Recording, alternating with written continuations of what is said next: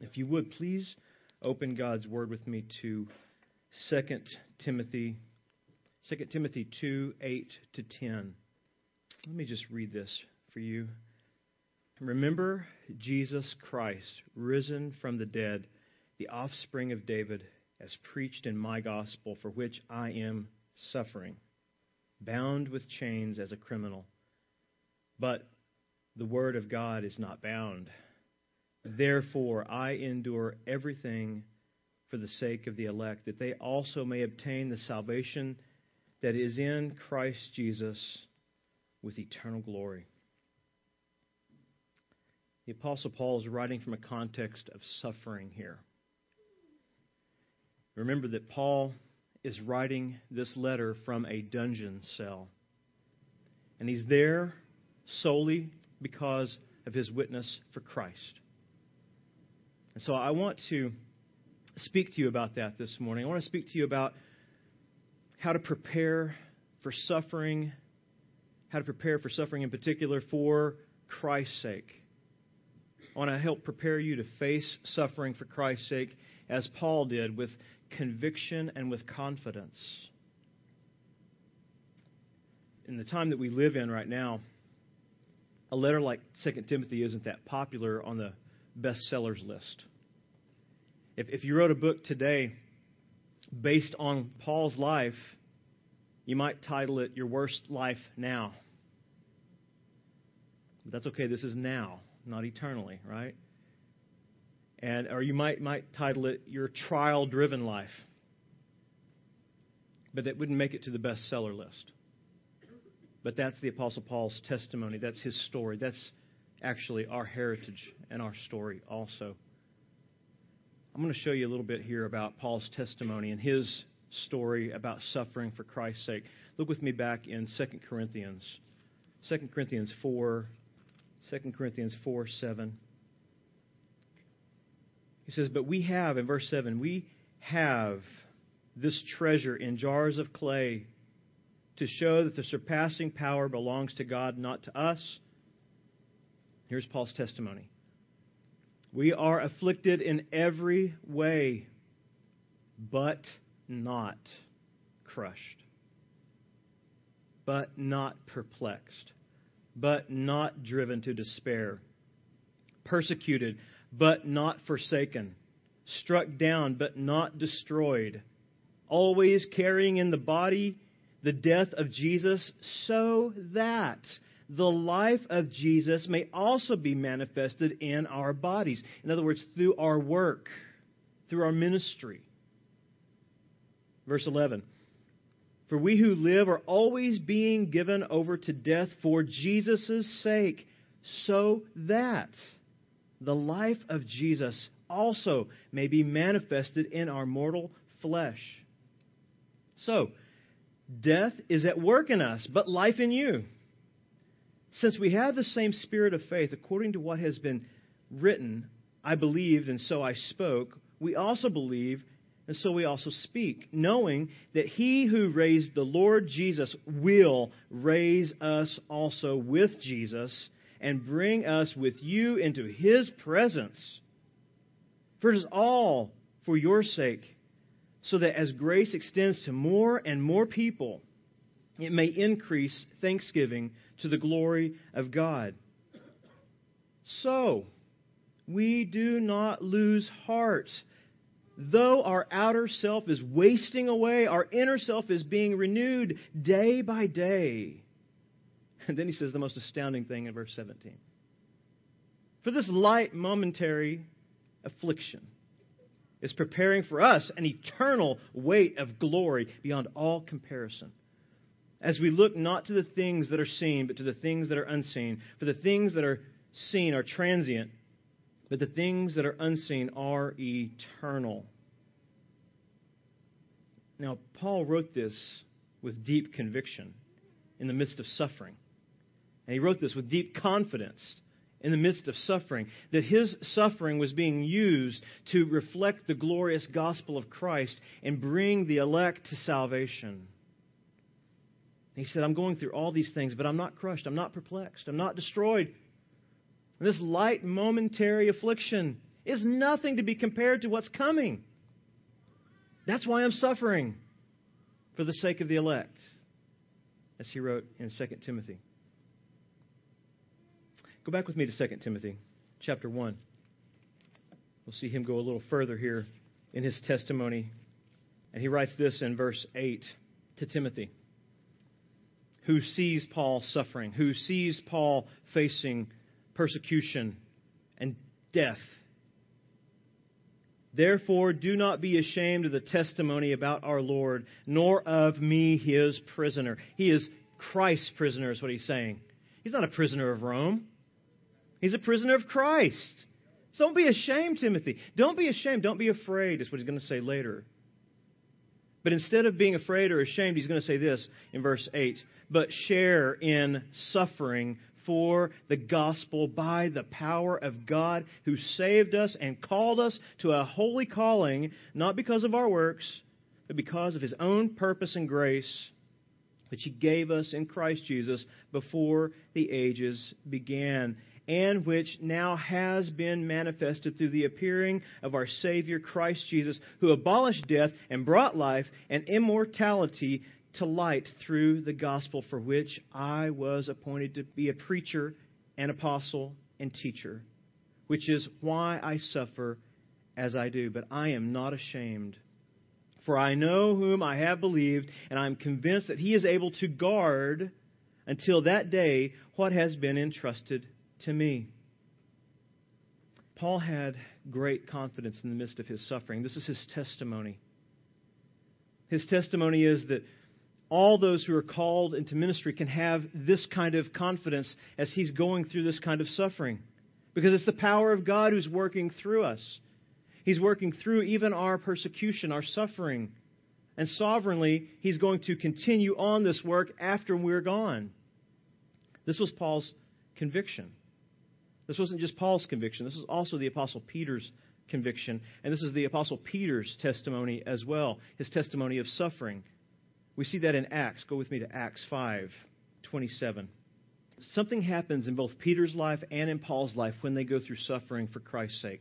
And I want you to, to discern this. I want you to pick this up. You'll see it at the end of the passage. You'll see it at the end of Paul's life in 2 Timothy as we get there eventually. But here in verse 27, this is after Peter has been arrested and he's been released by an angel to, and he goes back to preaching the gospel. In verse 27, it says, And when they had brought them, that is Peter, with the other men, they set them before the council, and the high priest questioned them, saying, We strictly charged you not to teach in this name, yet here you have filled Jerusalem with your teaching, and you intend to bring this man's blood upon us. But Peter and the apostles answered, We must obey God rather than men. The God of our fathers raised Jesus, whom you killed by hanging him on a tree. God exalted him at his right hand as leader and Savior to give repentance to Israel and forgiveness of sins. And we are witnesses to these things, and so is the Holy Spirit, whom God has given to those who obey him. When they had heard this, they were enraged and wanted to kill them. But a Pharisee in the council named Gamaliel, a teacher of the law, held in honor by all the people, stood up and gave orders to put the men outside for a little while. And he said to them, that is the council, Men of Israel, take care what you are about to do with these men. For before these days, Theudas rose up, claiming to be somebody, and a number of men, about 400, joined him. He was killed, and all who followed him were dispersed and came to nothing. After him, Judas the Galilean rose up in the days of the census and drew away some of the people after him. He too perished, and all who followed him were scattered. So, in this present case, I tell you, keep away from these men and let them alone. For if this plan or this undertaking is of man, it will fail. But if it is of God, you will not be able to overthrow them. You might even be found opposing God. So they took his advice. And when they had called in the apostles, they beat them and charged them not to speak in the name of Jesus and let them go. Then notice this in verse 41 and 42. Peter and the apostles. Then they left the presence of the council, rejoicing that they were counted worthy to suffer dishonor for the name. And every day in the temple and from house to house, they did not cease teaching and preaching Jesus as the Christ.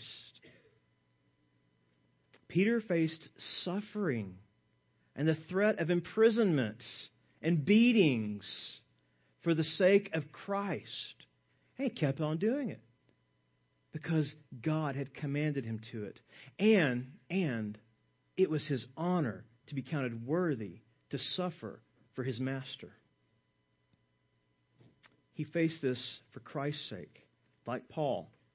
And he rejoiced in it like Paul.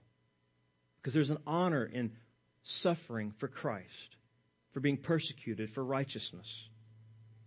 So, my question before I even get started here this morning is Are we prepared to rejoice in our suffering as Christ's witnesses? I would like to say yes, but I don't think I am. I want to say yes, but it hasn't happened. It hasn't happened to this degree, anyway. When it does happen here presently, I, I want to be faithful and found worthy to be able to be persecuted for Christ's sake and rejoice in it. But sometimes I moan in it when it happens.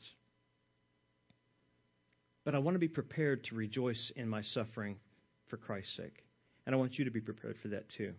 Because that's going to be our story to some degree or another if we're faithful to his testimony. If we're faithful witnesses, we will suffer. If you want to live godly in this present age, you will suffer. That is a promise, and it is something that should give us great confidence and cause us to have great conviction to preach the truth, declare the truth, share the truth, knowing that it is an honor to suffer for our Master, like Paul and like Peter. Paul and Peter both knew that this is something that would happen to Christians. And so they, they write in their epistles about suffering for the gospel's sake. They write it over and over again. And this morning, we're really not going to look at 2 Timothy. We're really going to look at 1 Peter so we can understand the context of suffering for Christ's sake and being prepared for it. So go with me to 1 Peter now. 1 Peter 1. We'll just begin there. 1 Peter 1 3. Peter writes to the elect exiles of the dispersion, the church scattered for their witness sake throughout this region, he writes to them in verse 3 and says, Blessed be the God and Father of our Lord Jesus Christ, according to his great mercy. He has caused us to be born again to a living hope through the resurrection of Jesus Christ from the dead to an inheritance that is imperishable, undefiled and unfading, kept in heaven for you who by God's power are being guarded through faith for a salvation ready to be revealed in the last time. In this you rejoice, though now for a little while, if necessary, you have been grieved by various trials, so that, so that, the tested genuineness of your faith, more precious than gold that perishes, though it is tested by fire, may be found to result in praise and glory and honor at the revelation of Jesus Christ. Though you have not seen him, you love him. Though you do not know or do not now see him, you believe in him and rejoice with joy that is inexpressible, filled with glory, obtaining the outcome of your faith, the salvation of your souls. In this little passage here, there is, there's amazing truth. Peter is telling us that God wants to assure us through our testing, He wants to purify us through our suffering for Christ's sake as believers. Verse 6 speaks of various trials. The word there, various, means variegated or multifaceted trials that help purify our faith in Christ. Now, listen, some of these trials that he's talking about are just normal human trials that we face, yet turn us to Christ for strength and for hope. But in the context of 1 Peter, he is going to flesh that out some more and talk about the fact that you're going to be persecuted and face trials as witnesses for Christ in particular. In 1 Peter 4. Go with me there. 4. This will be really our text this morning. In 1 Peter 4, 12 to 14, Peter refines the thought there we read in the first chapter. In this passage we're going to read here in a moment, Peter helps us prepare for suffering as Christ's witnesses. Listen to what it says. Beloved, do not be surprised at the fiery trial when it comes upon you to test you, as though something strange were happening to you. But rejoice insofar as you share Christ's suffering, that you may also rejoice and be glad when his glory is revealed. If you are insulted for the name of Christ, you are blessed. It means highly privileged. Because the Spirit of glory and of God rests on you. Peter prepares us, I think, this morning for suffering in a way that will bring joy to our hearts. Peter prepares us by telling us that, number one, we should anticipate suffering for Christ's sake. We should anticipate it. Don't be surprised by it. Actually, be surprised if it doesn't happen if you're a Christian. But the first thing he does is he wants to prepare them to anticipate suffering for Christ's sake. And secondly, Peter prepares us and his original hearers by telling them and us that we should celebrate suffering for Christ's sake. Now, we don't normally celebrate suffering, right? But in this context, we should, and we should rejoice in it, he says. Because it's for the name of Jesus. And he says, You're actually highly privileged to be his called out people, sent into the world to be his witnesses. So celebrate when the anger of the world falls upon you because it's angry with Christ. Celebrate this. We should anticipate suffering for Christ's sake. We should celebrate suffering for Christ's sake. Not for sinfulness, but for Christ's sake. 1 Peter 4:12 tells us that we should first anticipate suffering for Christ. He's preparing us to anticipate this, but remember that it will not destroy us. It is not meant to destroy us. Our suffering for Jesus is not meant to crush us. It's sent to purify us. It's sent to purify our hope in Christ. It's, it's sent to take our eyes off of the world and put our eyes on the prize, which is Jesus. Suffering simplifies everything, doesn't it? When I, when I have a headache, I used to get these really bad migraine headaches. When I have a headache, I may have had 14 things in my mind that I had to do that day. When my headache comes, I have one thing I need to do I need to rest. I don't want to think about anything else. Nothing else is important but rest. Suffering has a way of whittling down the things that aren't important and pointing us to the one thing that is important. And so we need to rejoice in that, but we need to anticipate it, but understand that it's not meant to destroy us. Verse 12a, he writes, Beloved, do not be surprised. Don't be surprised at the fiery trial when it comes upon you to test you. To test you. He knows that God uses trials to test and assure us that we are His children and we will be His witnesses. In verse 9 of chapter 2 in Peter, he writes this But you are a chosen race, a royal priesthood, a holy nation, a people for His, for God's own possession, that you may proclaim the excellencies of Him who called you out of darkness into His marvelous light. In this passage and in the passage there in chapter 4, he's, he's reminding them by calling them beloved. You are chosen of God. You are called by God. You belong to God. But here's why you belong to God. You belong to Him in order that you can proclaim His excellencies in the world. And when you do this publicly, openly, you need to realize it's going to bring suffering at times It's going to bring persecution. The testing of our faithfulness publicly, openly, the testing of our faithfulness is, is given as a means of grace to sanctify us. And when we're persecuted, it mean, it's a means of making us more reliant on Christ and more convinced that this is the truth worth living and dying for. That doesn't happen in the context of just peace and prosperity. That comes through suffering and persecution. We need suffering as Christians. God knows we need it, and God, in His grace, sends it to test us, to test the genuineness of our faith. Is it built on Christ? Are we trusting in ourselves? Suffering weans us from the world and from lust and from sin. It doesn't harm us as Christians. We are secure in Christ. Nothing's going to take that away, nothing's going to change that. But suffering can sanctify us. There's an old hymn, and in the, one of the lines in the hymn it says, The flame, the flame shall not hurt thee. I only designed thy dross to consume and thy gold to refine. That's what suffering does for us as Christians. If you're willing to profess Christ publicly, openly, evangelistically, and you suffer for it, and you do so with joy, God is at work in you, displaying His grace through your life, and you can have assurance of your salvation when you go through these kinds of sufferings. Testing is not a strange thing for Christians. It's been part of God's plan from the beginning. It's normative for those that God loves. He uses trials to produce assurance and to sanctify our hearts. We see that happen in Peter's life. Go back with me to Luke's gospel, Luke 22, verse 31.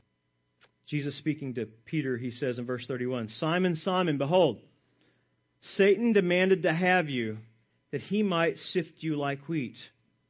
But I have prayed for you that your faith may not fail. And when you have turned again, strengthen your brothers. There's just some assurance here for Peter, isn't there? Jesus said, I prayed for you. Your faith will not fail. And he gives him instructions about how true that prayer is by saying, when this trial is over, go strengthen those who need you. Go strengthen your brothers. In other words, God says he is going to strengthen Peter through this test, this trial. Now, I know if, it, if you were Peter and I were Peter, and you hear Jesus say the first thing there in verse 31, you're thinking, when you hear Satan ask for this, you said no, right? I mean, not going to happen, right? And Jesus could have said that. But instead, he said, I prayed for you.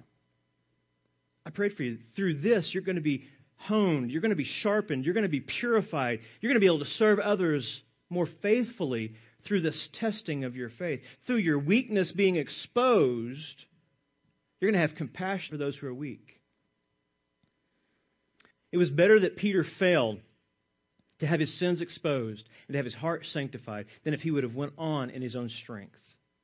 And Christ knew that. We need to remember those trials are meant to do that. They're meant to, they're meant to show what's underneath us, what's coming out of us. Purify us by raising to the top that which is impure so that Christ can skim it off, so that he can cleanse us. And even Jesus could understand what it meant to suffer under trials as a human. So he's able to relate this to us and tell us that we can suffer knowing that he has suffered in our place. He has went through this for us. We can have great confidence that his test was part of God's plan to save us Therefore, we shouldn't be surprised when we are tested. Jesus went through trials that were sent to him by the Father, by God the Father. God the Father sent fiery trials into Jesus' life, did he not? He sent them into Christ's life for our benefit. It says in Mark's Gospel in chapter 1 that the Holy Spirit drove Jesus into the wilderness to be tempted by Satan. In Matthew, go with me to Matthew 26 we know that he is driven to the Garden of Gethsemane to face a fiery trial on our behalf, for our benefit here. And his suffering was sovereignly given for our salvation. Look what it says in 26 36. Then Jesus went with them to a place called Gethsemane. And Gethsemane was known as a place of crushing. There was a, an olive press there. The olives would be placed in this press, this giant, like millstone, would be rolled around it. And, and Gethsemane was known as the place of crushing, which is very interesting when you understand what's happening right here to Jesus. He's being beginning to feel the crushing of the Father that Isaiah 53 talks about. He said to his disciples, Sit here while I go over there and pray. And taking with him Peter and the two sons of Zebedee, he began to be sorrowful and troubled.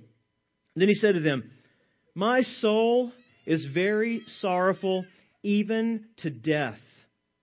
Remain here and watch with me. And going a little farther, he fell on his face and prayed, saying, My father, if it is possible, let this cup pass from me. Nevertheless, not as I will, but as you will.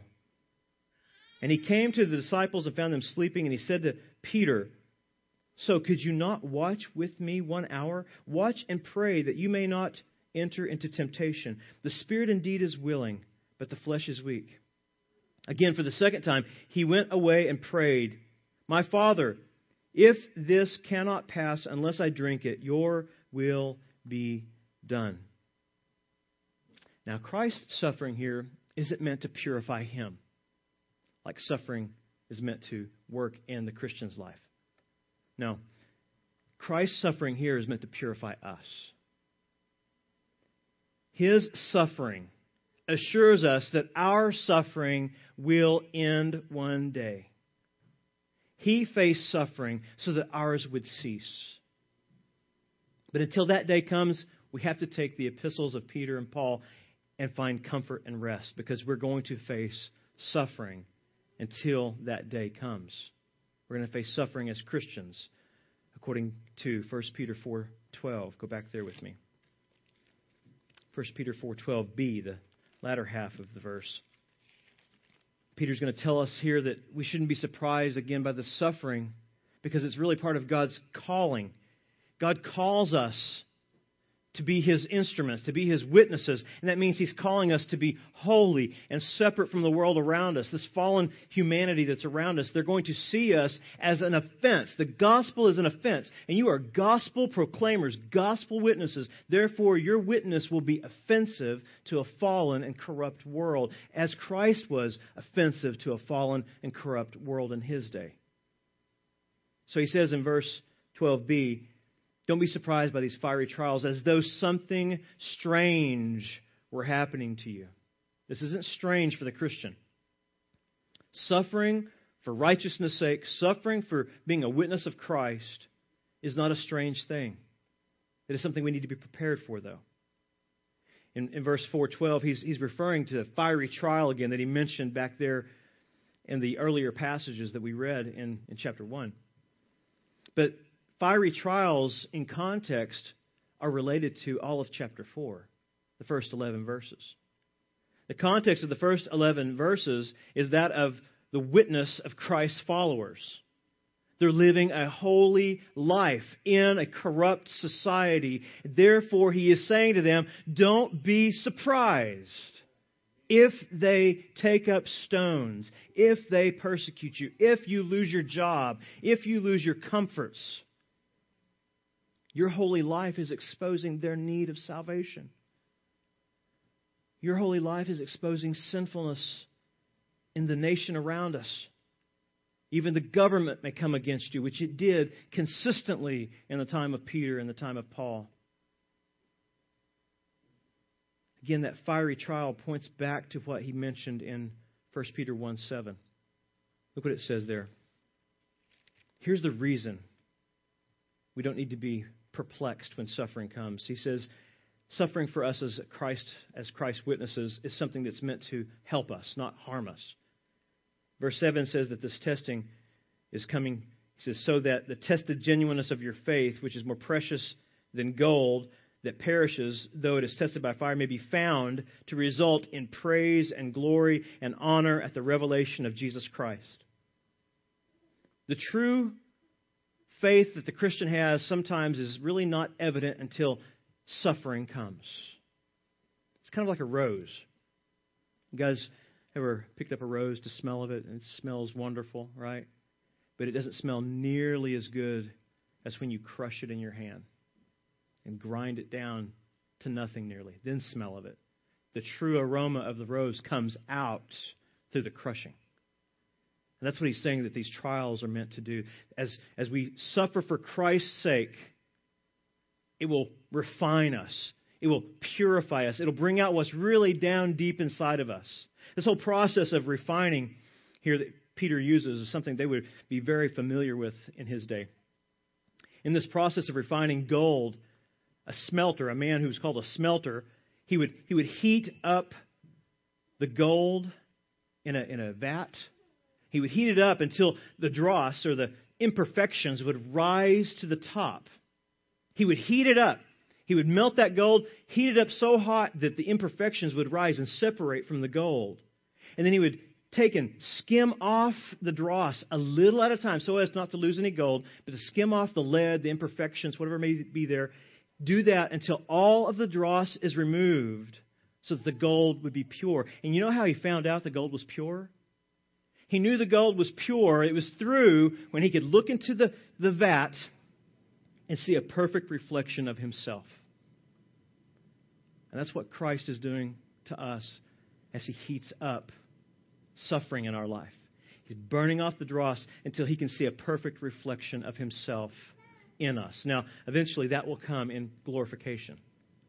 But he's continuing this process until that day comes so that we would have a pure faith, a strong and convinced and, and confident faith in what He is calling us to do as His witnesses. Church, we are the witnesses of Jesus, the Master, the Messiah, the Lord, the Savior, the Sovereign One. We are His witnesses. We should long to be purified through His processes and rejoice in them. That's really what Peter teaches us in this passage he teaches us that this kind of purification should cultivate some sort of celebration in the Christian's heart. We should celebrate because these trials, they're coming into our life to help us, to bring us this assurance that we belong to Jesus, that we're looking more and more like Him as we see these things burned off in our life, and that we are more and more eager to tell others about His goodness, even if it costs us everything. Peter and Paul both knew that this was something we need to be prepared for. We shouldn't be surprised by. The whole context of 2 Timothy is about Paul suffering, yet saying, Timothy, step up. You can do it too. It is worth it. It is worth living and dying for Jesus to give your life to the ministry and be his witnesses. Church, we need to, we need to have that deep conviction. We need to let goods and kindred go in this mortal life also. Right? All these things are, are things that need to be drossed in our life, that needs to be burned off. And sometimes suffering will do just that. And make us see clearly what our calling is as followers of Jesus. And when you see your calling and you see your convictions cultivated through suffering, you'll begin to celebrate, as Peter says here where he calls for us to celebrate suffering for Christ's sake in verses 13 and 14. He says, But rejoice insofar as you share Christ's sufferings. Sufferings, rejoicing, I, they, they just don't seem like they go together, right? Yet he's saying here, if you really understand why you're suffering, it's for Christ. There is great joy in the midst of your persecutions, in the midst of your hardships. That's why Paul and Peter both are always filled with this abiding joy, even though their lives look really miserable from the outside. Inside, they have knowledge that their best life is not now, but it is coming. And in the meantime, they want to be faithful. They want to be witnesses for Jesus. They don't want to, they don't want to do anything to bring shame upon his name. Paul says in one place, I discipline myself for godliness. He tells Timothy to do that. Everything about the man was centered around living for Christ. His job, his work, his ministry, everything he did was meant to make much of Jesus. I mean, Paul was a tent maker. Remember that. He had a vocation. He had a vocation. So he knows what it means to be a man or a woman working in a field, working in an environment of unbelievers, and needing to have confidence and conviction to stand firm in the truth, even if it costs you everything. Now, I think there's a way to do that without you being offensive. The gospel's offensive enough. But I think there's a way to do that in the context of your relationships that will actually allow you to speak truth to those people, like your neighbors, your coworkers, with deep and abiding conviction that will allow further conversations that will lead them to the gospel. So be prepared to do that, but you need to be celebrating over the fact that you may suffer in the midst of it. Rejoice insofar as you share Christ's sufferings, that you may also rejoice and be glad when his glory is revealed. He, he's telling us celebrate suffering because it evidences that you're united to Christ. And one day it will evidence that externally. It's, it's in your heart internally, but one day he's saying, Look, look, saints, rejoice and be glad when his glory is revealed. He's talking about in the midst of suffering and in the future of glorification. He's talking about both. As you stand firm in the faith and you are suffering for Christ's sake, rejoice, rejoice, and be glad because His glory will be there. He will be glorified in your suffering for His sake. And rejoice that the, one day He's coming to make manifest His love for us on the earth. He's going to come and we'll see His glory externally. And the glory of the church will be seen externally as we are gathered together with Christ, our Savior. He says, Rejoice as you share in the sufferings of Christ. Rejoice as you share in Christ's sufferings externally, physically, because you're not ashamed of the gospel, because you're not ashamed of Jesus' name. When you, when you see that you're not ashamed, when you're able to stand firm, this will bring you great assurance and something to celebrate.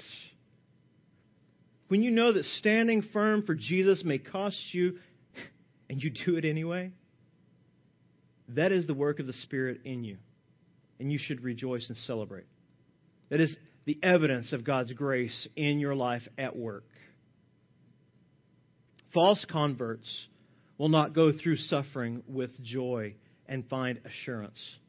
Only those who are born again will stand and find in the midst of their standing when persecution comes that they have this abiding conviction and confidence that no matter what, I'm going to glorify Jesus.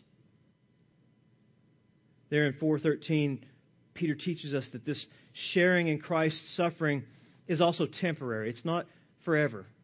One day, the glory of Christ will come. The glorious one will come himself. And we need to remember that so that we can persevere, knowing that I want to be found doing his will when he comes. I want to celebrate his coming as, as I suffer for his name's sake. I pray that I pray I pray this for all of you, right? Nate and I, I know pray for you all the time, and here's what we pray for you a lot of times is, Lord, let them be found faithful to the end. Let them be found suffering for Christ's sake to the end. How about that? You want me to pray that one? That, that one I'm praying for you too. I pray, I pray that on, on your last day that you go out glorifying Christ. Verbally, outwardly, internally. I pray that Jesus will be on our hearts and in our minds and coming out of our mouths all the time. He is worthy of that. And if you do that as a Christian, you must be prepared for suffering. People won't like you, people will reject you, but you have been accepted in Christ. Doesn't get any better than that. I don't need man's acceptance. Now, I don't want to be offensive intentionally. We know that. But I want to stand firmly with my feet placed on the rock of Christ Jesus. And I want to honor his name until I die. You want that. You pray for that. And Peter says you can rejoice. Rejoice and be glad when his glory is revealed through your suffering. The glory that he's talking about is not just future glory in the coming of Christ. He's actually talking about in the context of actual physical, immediate persecution for Christ. And, and I think if you understand this in the, in the Jewish mind's uh, context, as Peter's writing as a Jewish man here, you would understand what he means by the word glory and be amazed. He, he's basically saying we have a foretaste of God's glory when we suffer for Christ's sake now. His future glory, yes, but also His present abiding glory will rest on us if we are suffering for the sake of Christ as His witnesses now. The, the word glory that He uses here, when used in the Old Testament, was speaking of the Shekinah glory of God. And here's what Israel was comforted by. When the Shekinah glory showed up, what did they have? They had protection. They had assurance that who is with them? God is with us. His glory is manifest. We see His glory. It reassured God's people that He was near. And in the New Testament, we are more assured that God is near. He is with us. He is with us. And Peter is saying his glory will even rest on us in the midst of our sufferings.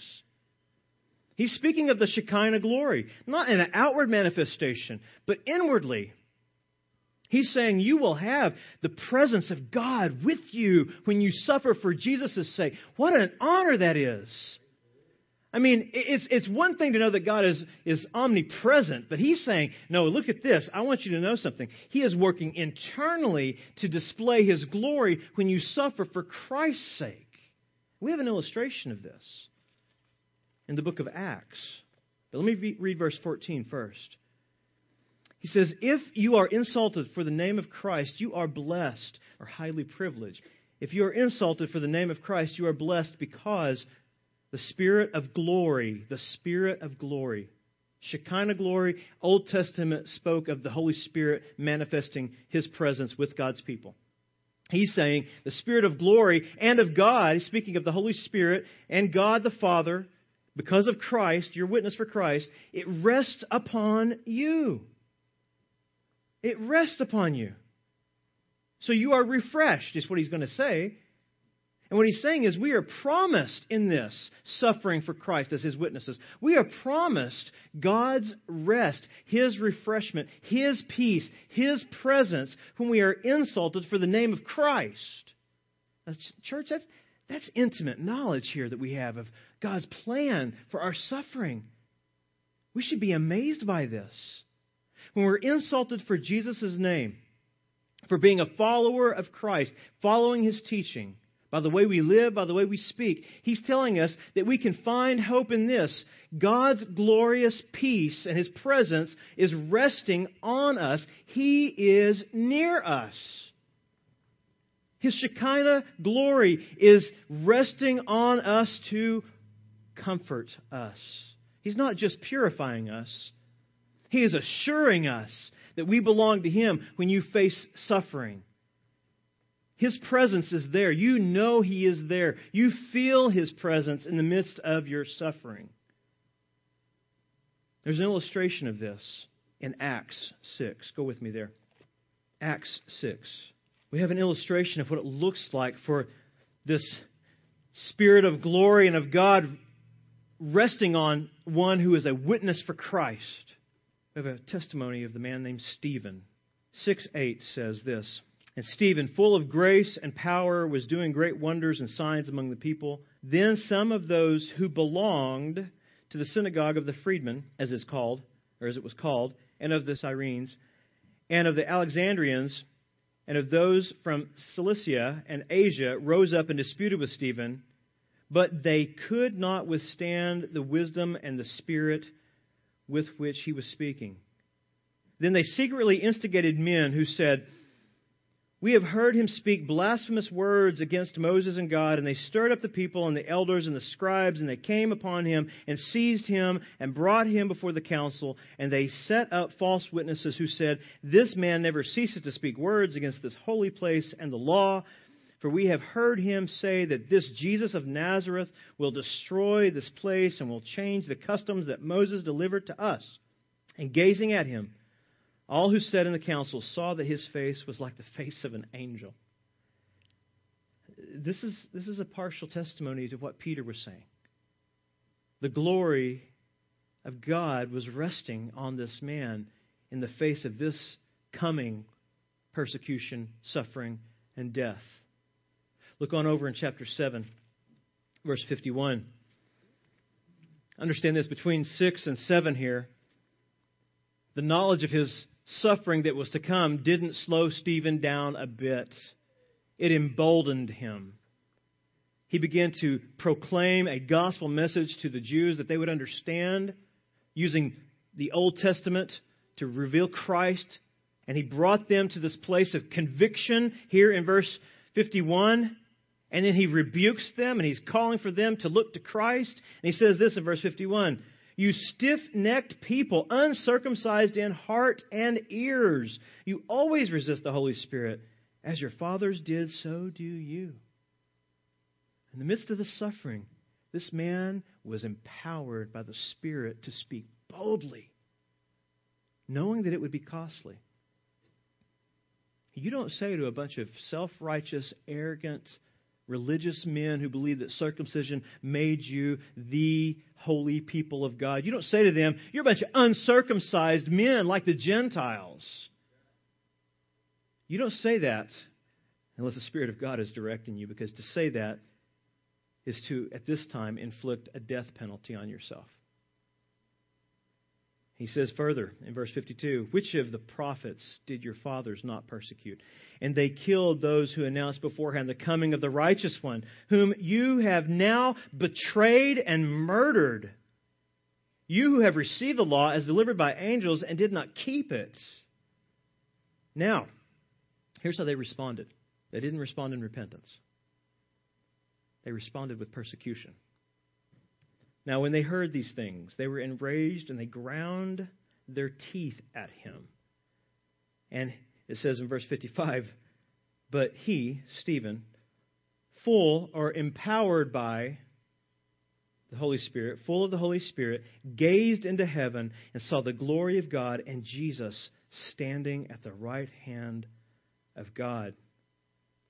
And he said, Behold, I see the heavens opened and the Son of Man standing at the right hand of God. But they cried out with a loud voice and stopped their ears and rushed together at him. Then they cast him out of the city and stoned him. And the witnesses laid their garments at the feet of a young man named Saul. See, when, when Saul, who later became Paul, began to talk about suffering, he was talking about it from the context of witnessing it and going through it himself. He was here, a party to this brutal execution of Stephen. And something happened to Stephen in the midst of this persecution, in the midst of this death penalty laid upon him. He found the glory of God resting on him, did he not? He looks into heaven. He looks into heaven. There is this there's a supernatural thing that just happens here to Stephen. He's the only person this is ever mentioned that actually happened to in the New Testament. But the principle is still there for all who suffer for Christ's sake. Jesus is standing in heaven looking down on his servant who is a faithful witness for his name's sake, and he is there letting him know, I am with you, Stephen. This is the only place you find Jesus standing up after he ascended into glory and sat down at the right hand of God Almighty. He is standing up when his children are suffering. He is very, very interested in our suffering, and in that we should rejoice. And that should help comfort us and allow for us to understand this idea of the Shekinah glory resting on us. It's the glory of Christ. You're magnifying Jesus, and He's being magnified through your suffering. That is supposed to give us great rest. It's supposed to comfort us and call us, I think, to celebrate whenever this comes into our life. I mean, do you count it an honor to be persecuted for Jesus? Have you been persecuted for Jesus? Are you being persecuted for Jesus' sake? Are you willing to suffer for Christ's sake? You can do so with conviction and with confidence and with joy if you look at what he has done, if you look at what he has promised to do in using this to, to cleanse us, to sanctify us, and to testify to his greatness to the world around us through us, broken jars of clay. He has chosen you, not just for heaven, He has chosen you for earth, or you'd be in heaven now. He has chosen you to be His body, His witnesses here on this planet until He comes or you go home. Is that an honor to you? Is that something that stirs your heart? Is that something that causes you to prepare your mind to be His witnesses, to answer anyone who asks you about the hope that lies within you with fear and reverence? Fear and gentleness, rather. I hope that's the case. I pray that you're willing to suffer for Christ's sake. And I'll just tell you this if you're a Christian, you're going to do it. You're going to suffer for Christ's sake. Be prepared for it. I pray that you're willing to suffer. I pray that you are, in some degree, suffering now as a Christian for Christ's sake. But if you're not, you need to ask yourselves, why not? And I have my own answer for that, for me. I can't answer for you. I think the reason that I don't suffer often for Christ's sake is I can make lots of excuses not to be a witness. yeah, uh, my my failure to be a, a witness to others is on me. I could say things like, I'm too busy. I have a lot of work going on this week. Um, I'm not sure this person wants to talk to me at this time. Um, I, I, don't know that I'm able to answer all their questions. Um, they won't want to hear me if I give them the truth. Uh, it's going to cause controversy. I mean, I can think of list after list of things that I've used for an excuse not to be a faithful witness in many circumstances. That's, you know, honestly, it's easy for me to be a witness right here. Hey, I can I can speak boldly from this pulpit. But I'm just like you when it comes down to getting on a personal level with someone who I know is lost or agnostic or an atheist. You know, they're, they're not just lost, they're, they're finding ways to philosophically fill the void. And I know it's going to be time consuming and it's probably going to cost me something time, possibly a job. I've had customers come in, they're just, they needed the gospel. And there's the compromise in my heart to if I do that, he's not coming back. But he even opens the door for it, and there's still this sort of feeling that it's easier to compromise my witness when I, I face things like rejection and hostility or persecution. And I'm just going to tell you what that is that, that feeling. That feeling and that failure is related to this I fear man more than I fear God. The fear of man robs me from celebrating what Peter is writing about here. Fear of man. If I feared God as much as I feared my customers, my friends, my relatives, then I am sure that I would speak with love the truth of the gospel to them more consistently, more compassionately. And even if it was going to cost me everything, I would continue to do so because God has called me to that. God has called you to that. I think that's why we need the testimony that we have here in Peter and in 2 Timothy. We need the testimony and the teaching of Peter and Paul regarding suffering for Christ's sake. Now, what I find humbling, I'm, I'm going to close with this. I, I, find humbling is the context in which he's writing, the people to whom he is writing. He's writing to people. He's writing to people who were so eager to follow Jesus that they were being driven out of their cities because they were his witnesses. He says they're elect exiles. Uh, what's that tell us about our convictions? Are we, are, we, are we this convinced that we would be driven out of our homes, out of our comfort zones, for the sake of Jesus' praise and the salvation of the lost? I think what's amazing is, is as you look at this letter, and, and even 2 Timothy, it's the same. You see the consistency of, of people being moved to do radical things for Christ when they are born again. And these guys in, in Peter here, they live so much like Jesus that Peter's having to tell them this hatred you're feeling for being godly, for living in a holy manner in this world, that, that hatred is really being focused on you because they hate Christ whom you represent. You're his witnesses. We have to have the letter of First Peter to comfort those who were so radical for Christ that they, they were suffering constantly. And Peter says, It's okay. You're not being crushed by God. This is part of his plan to sanctify you. Don't you want that to be our testimony? Wouldn't it be great on your headstone that it is written, This man or woman loved Christ to death? This is the testimony of the saints throughout history. This should be our testimony. But we need to be prepared for it. So here's something to maybe help you think about how to prepare for it anyway. Think about this and ask yourself this question Is, is Jesus worth glorifying? That's the first question. Is Jesus worth magnifying? Is Jesus worth make, making much of? Not just in our hearts, not just in our church, but in the world. Is he worth it? Is he worth glorifying? And if so, are you willing to glorify him through your life, through your actions, through your words? If you know that God uses the gospel, the gospel proclamation, and our suffering according to Peter and according to Paul, if you know that God uses that to call men to sanctification and call the lost to salvation, then that should move us past the fear of man so that we would speak the truth in love, no matter what it costs us.